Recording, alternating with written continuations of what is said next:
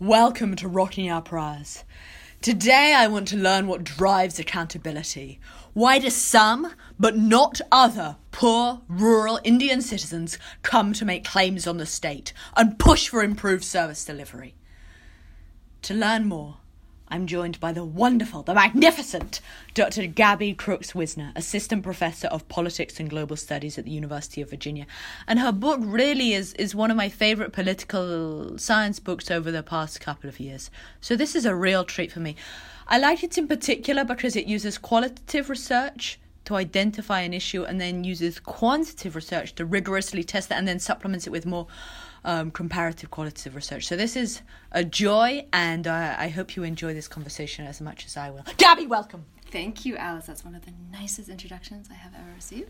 You're very welcome, and as, as most hides of us, I'm a huge fan. Right, so you, I, what I love about this book is it starts from you wondering about rural Rajasthan, and you observe this subnational variation that some people in acute deprivation, in chronic need for wa- water, are making claims on the state, pushing for wells, and others aren't. Yes. So the starting point for this project is me literally wandering around rural Rajasthan mm. as a PhD student. Yes. Gone off. I've defended my perspectives and I've mm. landed in the field and realized very quickly I have absolutely no idea what I'm doing. Mm. And from this place of great cluelessness, wandering around and having lots of conversations that did not fit my priors, that rocked my priors, yes. right? So, so let me give you an example. Um, talking to people in very similar rural villages, yes. right? So villages just a few kilometers apart in the same administrative block, under similar level, levels of poverty, yes. um, people working, you know, in the same occupations, similar caste composition, and, you know, going and talking to people and saying, you know, here's a broken water hand pump. Um, this is a, a an arid, drought-prone mm. state. Everyone needs water. Everyone wants to talk about water. Mm. So the first thing you always talk about as an outsider coming in is usually water. Mm.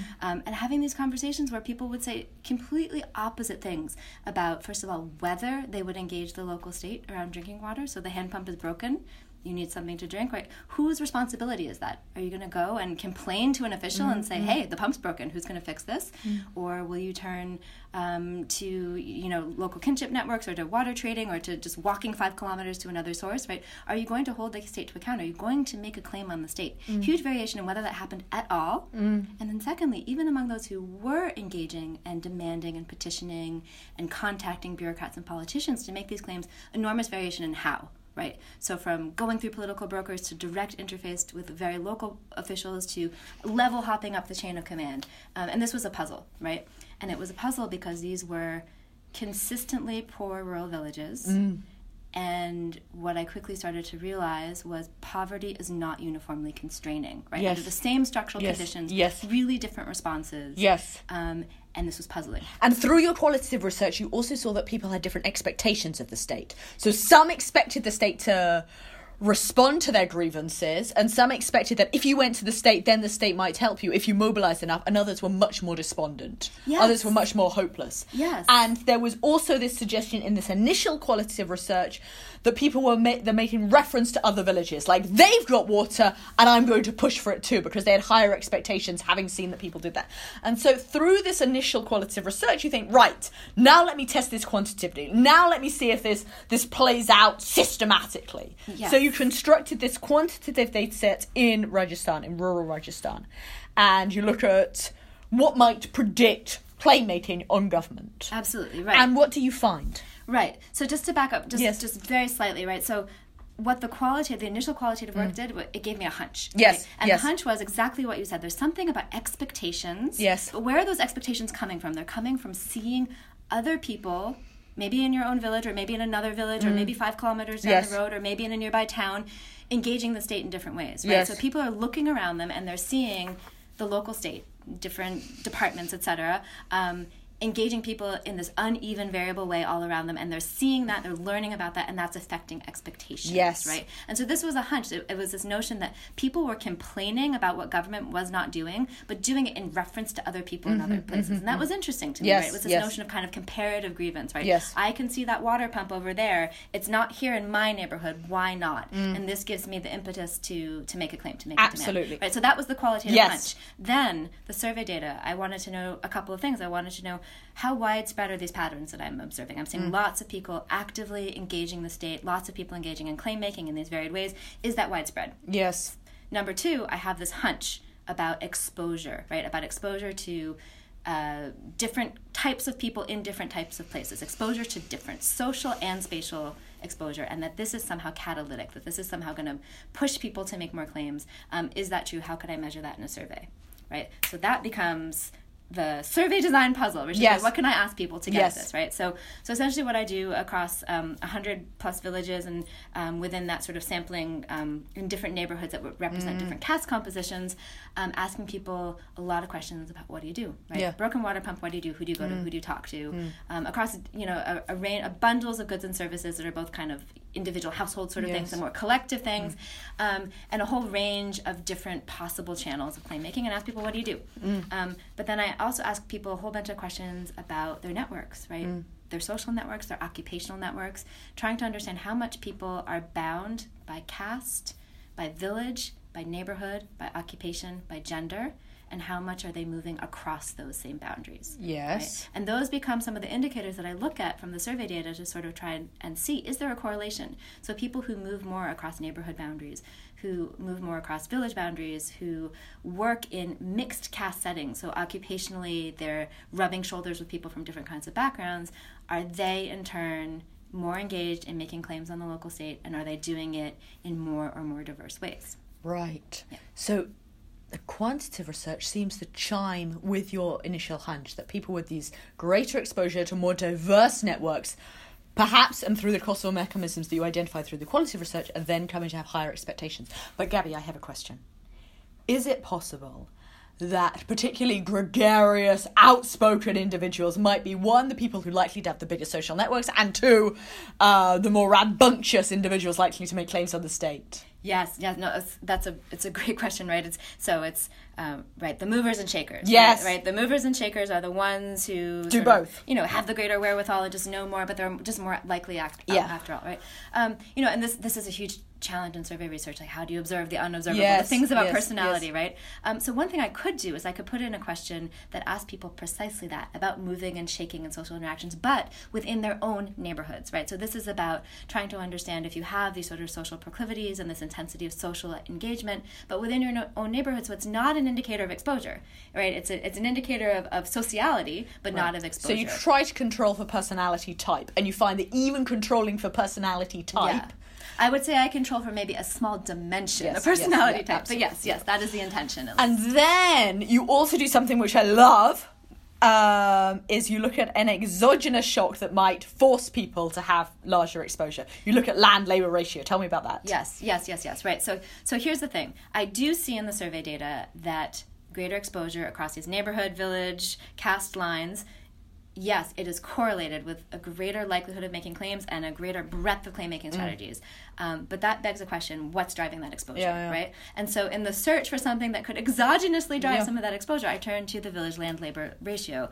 And the intuition here is that in an agriculturally dominated rural economy yes. that traditionally is very bound up, right? It's bound by village, it's bound by neighborhood, it's bound mm. by field, it's bound by gender, by caste, that where, due to land degradation and population growth, where land becomes more scarce and where people have to diversify their sources of livelihood, moving beyond those bounds of agriculture, that that becomes a driver of both social and spatial exposure. It's spatially a driver because people might leave the particular part of the neighborhood or the village or even engage in circular migration looking for different kinds of occupational opportunity. Mm. Um, but it's also a social driver because even if you stay in the same village, mm. you're going to start engaging in different sectors, right? You might might engage more in the service sector or start taking on other kinds of sources of livelihood, um, you know, trading other things in the marketplace, et cetera. So it changes. There's a political economy shock mm. uh, related to the environment and land degradation. This is, again, drought-prone envir- drought-prone state um, and also um, exploding population growth, right? So what used to be a primarily rural political economy is now a quickly diversifying rural political economy, and this is setting people in motion in yes. unprecedented ways across caste boundaries, across neighborhood boundaries, across village boundaries. I'm with you, I'm with you. And another quantitative finding, two more quantitative findings that I think surprised me, is one that you didn't find that literacy was associated with increased claims making. And that contrasting, we often think that oh, more educated people are going to make claims, and I think what you, your data doesn't back that up.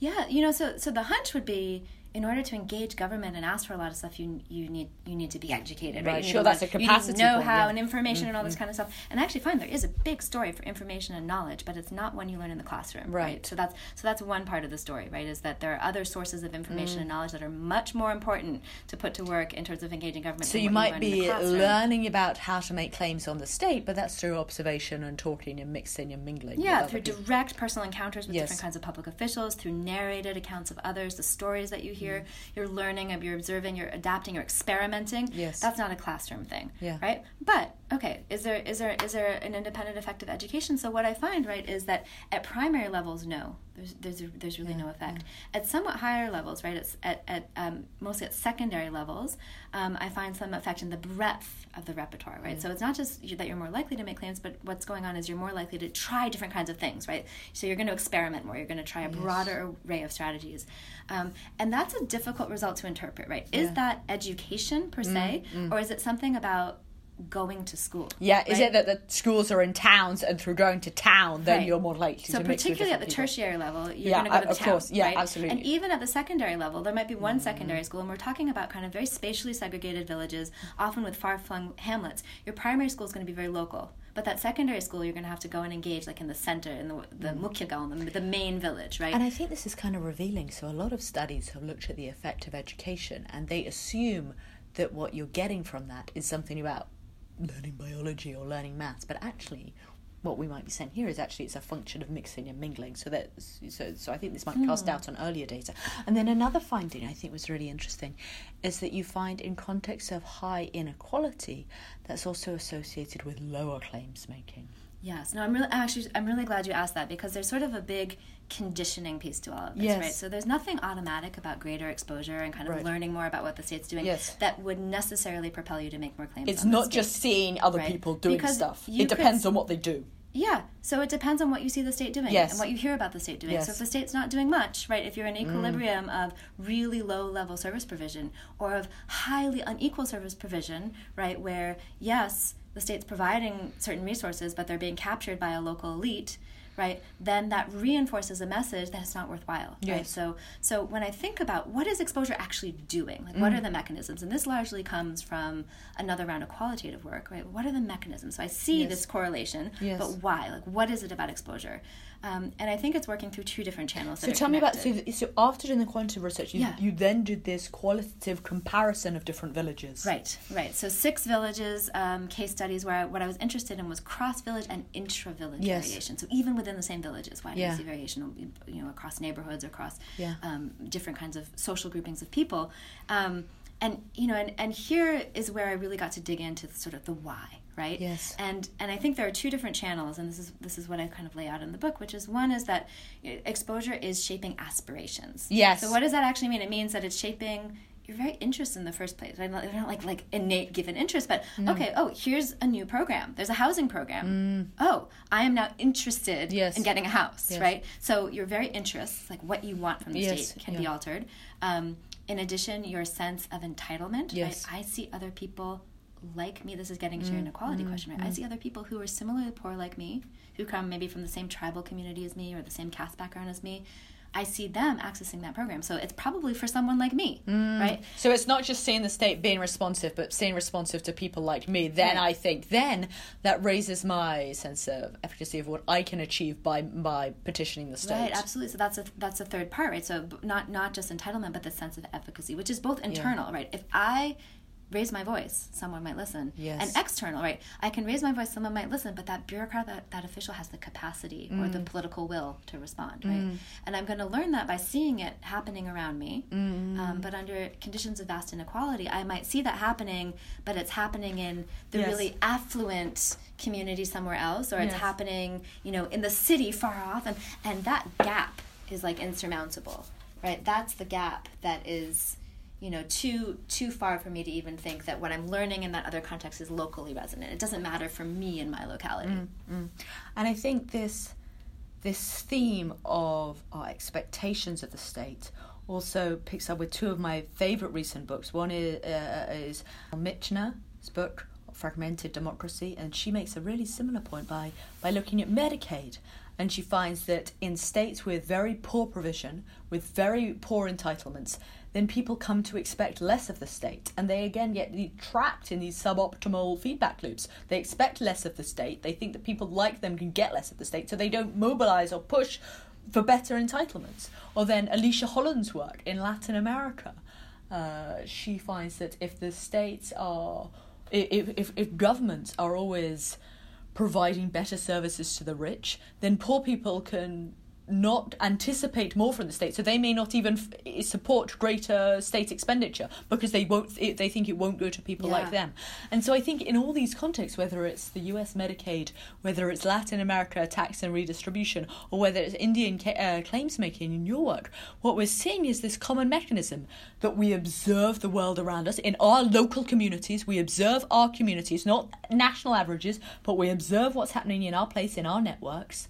We develop expectations of our community, of our state, of what might be possible, and that affects our motivation. So it's a question of whether we then relentlessly mobilize. And I think what comes across in, in your work is it's not like if you have higher expectations, then you necessarily get better services from the state, but rather then you're going to invest in that mm-hmm. sustained petition which is necessary. Yeah. Then you become the squeaky wheel, right? Then yes. You, then you keep pushing. You keep um, and keep you pushing. Because you see, right, maybe not the expectation mm. of service provision, but the hope. Yes, right? yes, and, the, and that and, the hope is critical. And that hope yes. is generated by this, by this exposure, by this yeah. sort of seeing that the state is providing enough of the time in enough places that it seems plausible, it seems worthwhile, it builds a sense of efficacy and the sense of comparative grievance. Basically, you know, people yes. being sort of, where's mine? I see it mm, over there, where's mine? Mm. Right? And this comp- sense of comparative grievance basically is an articulation of, it, of a sense of entitlement. And and I guess with, with Michener's book, Fragmented Democracy, if it's state level and you're only seeing services in your state and you're not aware of what it's like in different states, then you just, there's that sense of resigned hopelessness and despondency, and yeah. people get trapped yeah. into those situations of, of, of really, really, really yeah. terrible services. But if, if I can say one thing about yeah. that, right, I think what cuts across all, and that you've, mm. you've mentioned two of my, my favorite works as well. I, yeah. I, I love um, both Alicia Holland's and, and Jamila Michener's work on this, and I think what they're all pointing to is that all of this is conditioned by what the state's actually doing. Yes. Right? So, yes. so this is the fundamental condition. Yes, expectations are not exogenous. It's that they're a fu- it's a response right. to what the state right. is doing. So what I like to say is that that these these claim making repertoires, what how mm. people are engaging the yes. state, is both socially produced yes. and state induced. Right, yes, they're responding absolutely. to what the state's doing, but they're also responding through their own social networks and their exposure to what they're learning about the state doing elsewhere, and these this, narrated accounts. And this, I think, is a, a crucial problem because there's a lot, uh, often uh, in donor interventions, they might like try to tell people about their civic rights or their human rights mm-hmm. in abstract.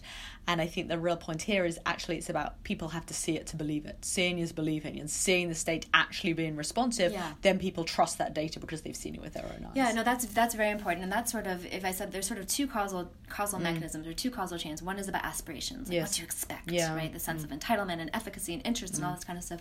But the other one, which speaks directly to what you just broke up, is mm. what what you just sp- uh, spoke about is is is capabilities, yes. right? And there's so many informational interventions mm. and what we're learning, and we had this big Medicaid science article coming out recently that, you know, information is kind of like a wet fish, right? Like yes. in and of itself, it's not going to do much. The question is, when does that information get consumed and act upon, like yes. in a lived way, right? Yeah. And so that's this the second chain, which is that you're not only learn, get, gaining more information about what the state might provide or what services mm-hmm. are available, et cetera, but you're gaining the kind of this like tacit procedural knowledge, yes. right, of what to do, right? How to be annoying enough that an official responds, or where to show up, or which kinds of brokers are most mm-hmm. effective, right? So you're you're learning by watching other people doing it, by trial and error, by, you know, um, but you're, what you're learning is not information per se, yes. you're learning process, and you're yes. learning this kind of sense of like a tacit sense mm. of this sort of civic engagement. Mm. You know, segue to my own research, you know, in uh, Zambia, all students, all secondary school students are taught and examined on civic education and their rights. And um, as part of my ethnographic work, I observed these classes. And in one class, the teacher was writing about human rights on the board. But the neighbouring class was unsupervised because there was an absentee teacher, so they were being very, very noisy. So she goes next door to deal with them. How does she deal with them? She beats the entire class. And then she comes back to write on the board about human rights. And in that context, even if you're getting this information, this abstract idea, how you perceive yeah. and what that, you know, what you're seeing yeah. every day is going to shape yeah. your expectations. And so then if you interview the students after, you know, you know they, they say, oh, these human rights, this is just to, to learn for the exam and then to forget. Yeah. No, right? I, I, have a, I, have a, I have a similar story. Um, uh, I'm a man in a rural village who was telling me about a land dispute. Yes. Um, and he's very upset about this. It's it's going on, been going on. It's a generational dispute, been going on for decades. And he brings out this file of papers, like mm-hmm. all these things, you know, um, wanting to talk about his land case. And right next to his house was a big billboard for um, the Right to Information Act. Yes, yes, R T I, yes. Yes, right? yes, yes. Um, which and so this was, you know, it's painted like mm-hmm. on the wall, mm-hmm. advertising this act. Um, and I'm like, well, it sounds like you're not getting responses. You're not getting information. Like, have you considered mm-hmm. filing an R T I? Mm-hmm. Right. Mm-hmm. Um, And he kind of looks up at the at the wall, and he's like, "Yeah, I mean, I heard about this thing. It's painted right next yeah, to his yeah, house." Yeah. And he's like, "I don't know anyone who does that." Right. right? So it was like abstract information just painted yes, on the wall. Yes. Right? Exactly. But unless there is something in his social or occupational networks where he sees that as real lived experience, in, mm-hmm. resonant in his mm-hmm. own context, he is not going to consume or act upon or believe that information. No, you don't trust it. The, the phrase I like to use is social change accelerates when we see that others are changing. Right. You know, whether it's the, whether it's the state or whether it's other right. people like us. Anyway, um, so so that's thinking about what we see and what we've observed. You also look at how the interaction of gender and class. So I think, and I think this point is really interesting. So high caste women can afford to observe purdah, so they stay at home with less exposure, and they're thus less likely to make claims, even though they're high caste, right? And I think this is a really neat indication that exposure does not just emerge out of our personality types, egregious or not, but it's an example of how social structures relating to gender and caste can increase exposure and therefore increase claims making. Um, so I so when I was reading your, your book, I was thinking, well, here's a really nice example of how gender analysis can increase the rigor and the plausibility of the overarching theory. Um, you know, note to men, do more gender analysis and you can test your data yeah. by seeing that it's not just a function of personality types, but it's a function of social structure. And, and gender analysis can help you triangulate other claims about yeah. how exposure is driving things. Mm-hmm. Absolutely, yeah, right. So the more the more affluent, higher caste women being more constrained in their mobility, um, in part because they don't have the economic shock and the need that's sort of pushing them out into the workforce or the fields or into the government work site, um, and in part because of very, uh, you know, very strong, rigid social norms about what's permissible yes. and, and, you know, living under purdah and the ability to, to move around. Um, you know, but, but here's what's interesting, yes. right? Among, so if you look, for example, um, among upper caste women, yes. you can still see variation. Oh, really? Right? And so this is where the, the this is where the qualitative ah, okay. work like, gets really, really mm, micro. Mm. Um, so for example, one village, so within the same village. Yes. Um, and I observed exactly this, right? It's mm. the lower caste women who are out in the fields and on the work sites, gaining more exposure, they're more mobile, they also yes. have more economic need. Yes. Right? And that same economic need is pushing them to engage in the workforce, but also pushing them to engage right. in the workforce. Right, and so this is right? the same as the so, land labour ratio. It's the it's, yeah. not, it's the you your the economic situation forces you to expand your social networks, and right. through that you see more things going on, through that you come to make right. claims on the state. Right. So that's a sort of big observation, exactly mm. consistent with what you said. Mm. So, you know, upper caste women are, are, mm. are moving mm. about less, mm. less mm. exposed. Mm. But then I come across this one group, and they're Brahmins, they're upper caste uh, women, um, right, who are all involved in running the local daycare center. Yes. Um, and it's, you know, it's through political connections because they get paid a stipend, mm-hmm. right? And mm-hmm. so it's, you know, it's through political connections. This is a Brahmin-dominated village. Um, but because they're all involved in, in running this daycare center, this particular group of women, um, and they're called, they're literally referred to in other interviews, they're called the active ladies. People talk to them like, oh, those active ladies, right? Mm-hmm. And the reason they're called the, the active ladies is they're an anomaly. They're not like the other upper, upper caste uh, women. Uh. They are involved in claim making, right? They've been, mm. you know, fighting to improve the daycare center. They've been um, making demands for Um, household water connections, mm. things like this. Why? In part because they've gone to trainings for the daycare center, right, in like the block seat mm. and et cetera. And so their affiliation with the daycare center has like propelled them beyond the confines of the sort of cultural constraints that they would usually face, right? Mm. So even there within that group, you see this variation. Well, that's really interesting. Right, Gabby. To crudely summarise the book thus far, we're saying if I see people like me effectively making claims on the state, then I too become more hopeful, and I mobilise or I relentlessly petition until I get what I have now come to want. So what are the implications of this?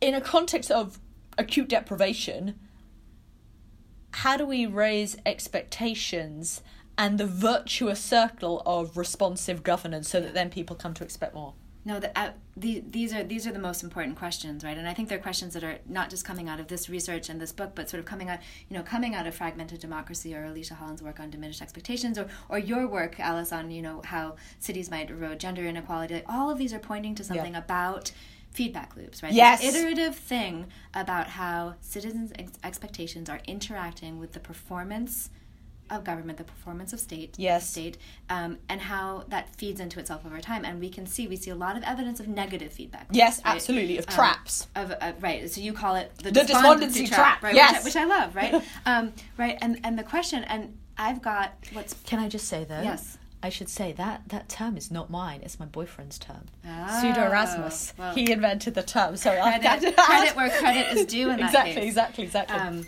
Right, but so, you know, the despondency trap, and and I think in the story that I'm telling from rural Rajasthan, it's it's plausibly a positive story. It's plausibly mm. a positive feedback loop, mm. but I'm not totally convinced that it is. Right mm. at the end of the day, mm. and let me tell you why I think it could be a positive feedback mm. loop, and mm. let me tell you why I'm not so sure. Mm. Right, so you know, there's I think the way you summarize it is really nice. Like there's basically two levels of punchline to the mm. book. Right, one is greater social and spatial exposure can help people learn about the state. Yes, and number two. And Where? so wait, just to pick up on that, if we wanted to increase social and spatial exposure, things we might do would be try to increase secondary education, or we might try to invest in I C Ts, or we might try to improve transportation networks. Right, transportation networks, or for example, the state of Bihar has done a very interesting thing, giving um, schoolgirls bicycles, yes. um, to enable them, you know, to go to to, to go to school. Anything where, to expand mobi- mobility, right? increase um, mobility. You know, um, we've seen a lot of things that are not that are sort of unintended consequences. For example, the National Rural Employment Guarantee Act, yes. which has largely been, um, you know, it's a program um, that guarantees one hundred days days of work, and it's largely women. Often, right, particularly when, when men are engaged in agriculture, mm, right? So mm. this becomes, you know, similar to the, some of some of the things that you're finding mm. in your work. It's sort of an exogenous shock. Yes. It's pulling women, particular kinds of women, mm. in particular lower caste mm. women, into the workforce, right, yes. into the public sphere, mm. right? And so thinking about what that means for exposure, right? So that, that, that was a program that was designed to boost rural employment. Yes. And as a safety net. An unintended consequence is that it's actually increasing exposure, right? So, yes, so maybe policymakers can think more, right, so that some of these things aren't accidental, unintended consequences, mm. but they're maybe built into design. You yes. know? But I think, you know, the second level, what this yeah. all hinges on, right, yes. the second punchline of the book, so the first, mm. you know, exposure, through exposure, people learn about the state. Mm. But what are they learning? Yes. Right? And so all of this is conditional on the fact that more responsive states can build more active citizens. Yes, right? yes. Right. More responsive states some. can build more active citizens. Less responsive states, you could expect the despondency trap. You could expect the diminished expectations. You could expect this negative feedback loop. And so what I show sort of historically mm. in the case of Rajasthan yes. over time, right, it's going from a very sort of princely, feudal set of conditions and looking back at some of the kind of anthropological, ethnographic work of others from decades ago that show these like high levels of despondency. And then trying to chase what what changed in caste relations and the local political economy and the rural markets, right, that drove this kind of exposure, and how do we then see that reflected in a change in expressed aspirations and in and in political engagement, essentially. And right? this is the same as fragmented democracy, that if the state does not supply good services, then people expect less. So the real concern here is if you have austerity measures. If people are making cuts to government, uh, then people may come to expect less. So, for example, over the nineteen nineties and two thousands, there was this wave of euphoria for good governance initiatives of let's cut back the state and let's fund N G Os. But the consequence of that is if it's the N G Os supplying these very short-term projects, you know, people aren't then seeing a state supplying goods and services, mm-hmm. and then that may lower their expectations. So all that good governance work could be very, very self-defeating. No, this, the, I yes, I'm I'm so glad you raised that point. Right, I think two things. One of the sort of the, the pre-existing conditions that underlies all of the stuff that I'm seeing mm-hmm. in rural Rajasthan is a massive explosion over the last twenty, thirty years in the provision of funded. social welfare. Yeah, right? yeah. So, social welfare. So a huge influx of funding. A lot of it specifically targeted to the rural areas. The National Rural Employment Guarantee Act, which I mentioned, right, being sort of the flagship of that, but but many. many others. And so this expansion of social welfare spending, it's all relative, right? It's yeah. still deeply yeah. inadequate. It's still yeah, sure, like sure, way sure. below, yeah. you know, way below the benchmark compared to other places. But but in relative terms, mm. this dramatic explosion in spending, a lot of it targeted to the mm. rural areas, mm. and a lot of it channeled in a very local way through local village councils, right? Mm. So it so more a, a broader social welfare terrain of the state. The state's mm. doing more, and it's pushing local. It's, it's a more local penetration of mm. the state. So people literally just see the state all around yes. them in goods and services and schemes and programs and billboards and hand pumps and schools. Now, is the water actually flowing from the hand pump? Is the teacher yes. actually there in the school? That is incredibly uneven and variable. And yeah. so what I find is, is this combination of a breadth, right, the visibility yes. yeah. of the state um, in social welfare provision and unevenness. Right? And this so you really see it all around mm. you. Um, but that's no guarantee that you are going to benefit. No, of course. So it's this combination of breadth and unevenness. And in response to this, um, I would refer listeners to Ken, my podcast with Ken Opalo, uh, my APSA podcast with him last week, uh, and uh, his pre and his book on uh, legislative uh, politics in Africa. Because Ken Opalo makes the point that in Africa there are these community development funds, which gives the M P greater discretionary power to spend a million dollars in, in Kenya. And he argues that this is enabling these big cash injections in poor rural areas, and then as a result of that cash injections, people come to have oh, increased yeah. expectations of the state. So anything yeah, that can inject exactly. some money in there um, exactly. that will raise expectations and enable a positive feedback loop. Let me say one thing, though, on yes. austerity, because this yes. is really interesting. One of yes. my favorite papers um, by Lauren McLean. Yes, um, tell me about where this. Where she looks at... Um, She looks at what happens with these cuts that you referred to, right? Mm. So she looks at Afrobarometer data um, across sub-Saharan Africa, um, and she shows that people who historically, right, right after independence in the nineteen seventies, nineteen eighties, engaged with public schools and public health clinics, mm. that later, after the nineteen nineties and two thousands and a couple decades of mm. austerity mm. and cuts, mm. right, are still more active politically, right? more more likely to vote, more likely to campaign, more likely to engage in a whole array of different kinds of claim-making activities. Um, and what she argues is that there's sort of that there's this lasting effect, right, this sort mm. of this this continued feedback loop of that initial experience that built expectations. Mm. And she says there's an expectations gap, right, mm. because of yes. austerity. No, I think this cuts, is a crucial point, right? Yes. There's an expectations gap, and she's talking about a tipping point. So for a while, that expectations gap is motivating because people remember how it could have been. I think that's a crucial and point. And they're mad. Yes. And that's galvanizing. Yes. And that's motivating. Yes. Yes. But what she asks at the end of the paper, um, and I think we need longitudinal work that can look yeah. at this, but what she asks at the end of the paper is, how long does that last? At what yeah. point does it tip? And that expectation gap becomes a hollowing out, yes. a diminishment of expectations, more despondency, less pressure on the state. So I think that's a crucial effect. difference on why we need longitudinal research, as you say, because, for example, in my work in Latin America, when you had government service provision or when there were jobs, and then you had structural adjustment policies, people had these higher expectations. Then they were outraged, so they go out and protest for better water provision, et cetera. Right, so then the crisis, the shock, because I'm not getting what I deserve, that change over time is very similar to the geographical comparison of they're getting better than me, right? So those are changing expectations. What what I, I guess that's different from is if you are never getting those goods and services to begin with.